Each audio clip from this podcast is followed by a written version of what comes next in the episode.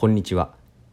本授業もようやく半分というところまでたどり着きました。でもこれからの活動もかなり重要です。身を引き締めていきましょう。変化について考える活動の続きです。教科書さんじゅうななページではミクロの変化について解説してあります。え、ちょっと分かりにくい文章になっていると思いますので補足します。言葉の変化とはどういうことなのかを説明したものですが、簡単に言ってしまうと、個人個人の人生をたどっても、歴史をたどっても、言葉が変化しているということには違いがないというお話です。個人の成長に社会の歴史は関係ない。逆に、社会の歴史は個人の成長に関係ないという考え方はおかしいという主張です。もちろんこの考え方でいいのかどうかはさらなる議論が必要です。しかし前回の講義でもお話ししましたが、今と昔を比べて違いが観察できれば、それを変化だと定義するのに何ら不自然な点はありません。ところがどうも変化というと、特に言葉の変化というと、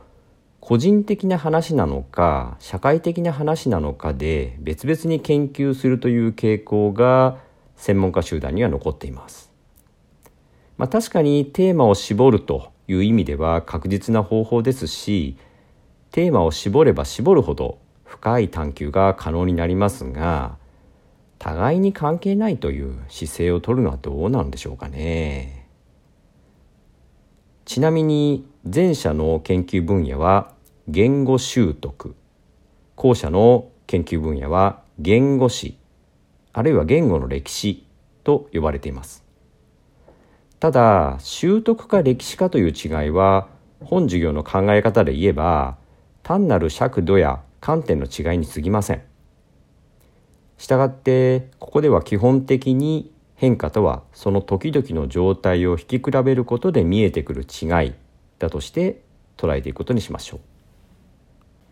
で、ワークななで取り扱う活動は、その尺度を一番小さい単位に設定した場合の体験です。うすうす気がついている人も多いと思いますが、教科書のすべてのワークはちょっと工夫するだけで、日本語に限らず他のどの言語を使っても実施することができます。本授業ではたまたま日本語を使って対話してもらっていますが、言葉自体が対話の素材である以上、素材を日本語に限定する必要は全くありません。このことはだいよんかいめの講義でもちょこっと触れましたが、もし機会があれば皆さんが普段使っている方言、あるいは母語でも同じようなワークをしてみてください。さて、その代表的なワークが ななエー です。日本語はたまたま一音節を一つの文字で表記するというシステムを備えた言語だと言われていますので、えー、一文字を入れ替えるだけで別の塊を作ることができますが、そういう言語でなくても一文字あるいは一音を別の文字や音に入れ替えるということはほぼ全ての言語で可能です。で、このワーク、そして続く ななビー と ななシー のワークを行う際、必ずやってほしいことが記録することです。ななシー までのワークが終わったら、なぜ記録してもらったかの解説をしますので、忘れずにメモしていってくださいね。特に教科書の指示にある通り、自分が発話した塊をそのまま順番に残していきます。ななビー はワークごでも考えてもらったしりとり、ワーク ななシー は、まあ、いわゆる連想ゲームです。ななシー まで終わりましたか？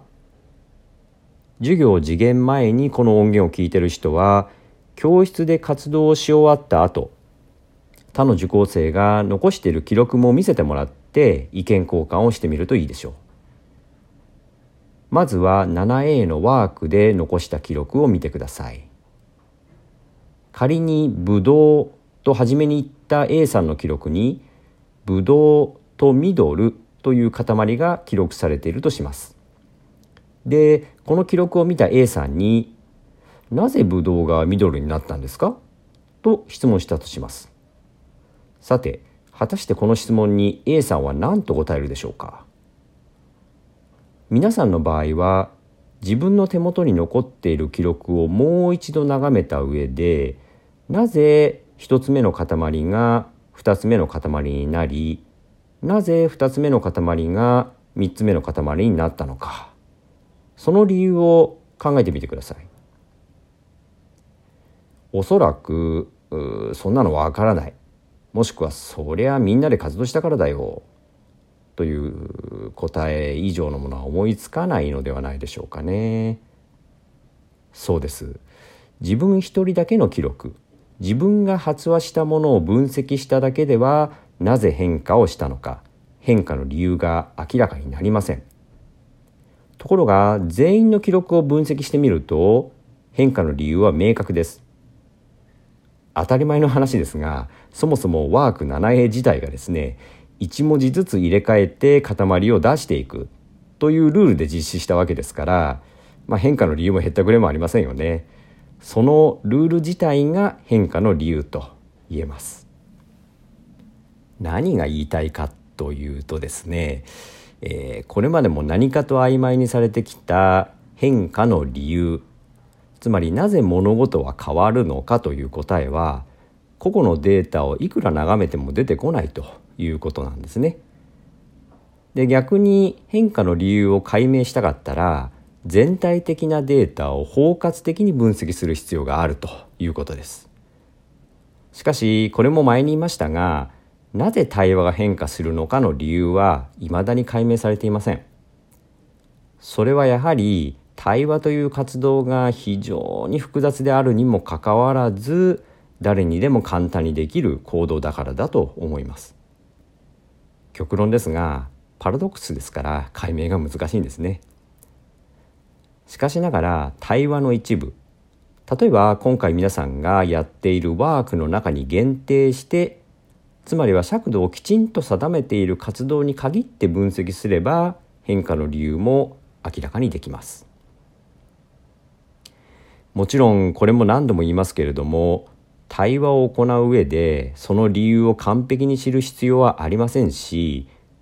理由を知らなくても対話ができます。それでも私たちは理由を知ることで意識的な対話をすることができるようになります。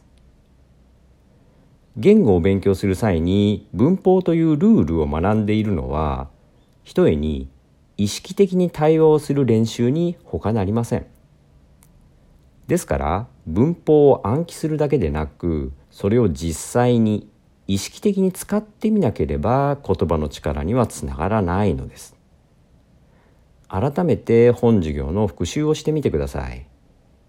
以前にもお伝えしましたが、文法も素材だという意味がなんとなく理解できるのではないでしょうか。えー、ごめんなさい。話が講義っぽくなってしまいましたので、活動に戻ってください。えー、ワーク ななディー と ななイー はそれぞれ ななエー と ななビー に対応しています。ちょっと塊の大きさを大きくした場合の活動です。で、教科書よんじゅっページのまとめにも書きましたが、 ななシー に対応する活動はまさに言語活動そのものと言っていいでしょう。本授業の科目名と同じですね。次に行きましょう。ワークはちは、以前のワークでも体験してもらった素材を使う上での限界と可能性を変化という観点からもう一度考えてもらうというものです。えー、私が以前シュタインズゲートの話を持ち出してですね、えー、物理法則に反する表現は不可能と言いましたけれども、えー、まさにものであるところから来る制約が素材にはあります。しかしながら、それらの制約は逆に考えると可能性でもあるんですね。私たち人間、いや生き物は本当に素晴らしい力っていうのを持っていますよね。一見すると制約である物事を可能性にねすることができるわけですから。ワークはちで取り上げているみっつのワークは盛り上がるととっても面白いですよ。うん、子供がする遊びだと侮ってはいけません。日本の小学校でも授業中に採用されるほどポピュラーな活動ですし、タイトルを考えたり伝達や連絡をしたり意味を考えたりするっていうことは、まさに私たちが日常的にやっている言語活動そのものです。皆さんのレポートが楽しみですね。何を感じたかぜひ教えてください。それでは今回はこれまで。また来週。